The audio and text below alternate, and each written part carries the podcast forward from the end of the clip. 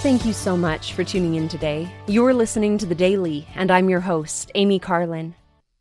Today, I reread the lyrics to a song included in the very first Latter day Saint hymn book.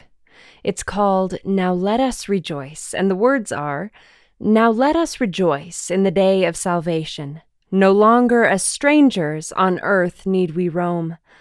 Good tidings are sounding to us and each nation, and shortly the hour of redemption will come when all that was promised the saints will be given, and none will molest them from morn until eve, and earth will appear as the Garden of Eden, and Jesus will say, To all Israel, come home.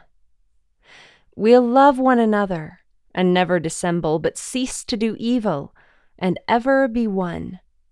And when the ungodly are fearing and tremble, we'll watch for the day when the Savior will come, when all that was promised the saints will be given, and none will molest them from morn until eve, and earth will appear as the Garden of Eden, and Jesus will say to all Israel, Come home. In faith, we'll rely on the arm of Jehovah to guide through these last days of trouble and gloom, and after the scourges and harvest are over, we'll rise with the just when the Saviour doth come.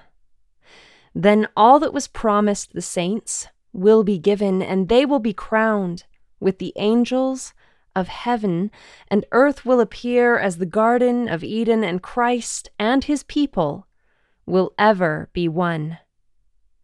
I love the joy in this song. In life, it can be easy to focus on the negative. We pass through trials, pains, and sorrows that can help us grow when we turn to Jesus Christ, but growing is never easy. We must remember that through Christ, we can find joy.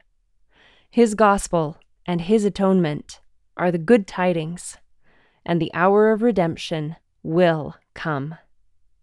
As we love one another, do good, and are unified, we will be prepared for the great day when the Lord comes again.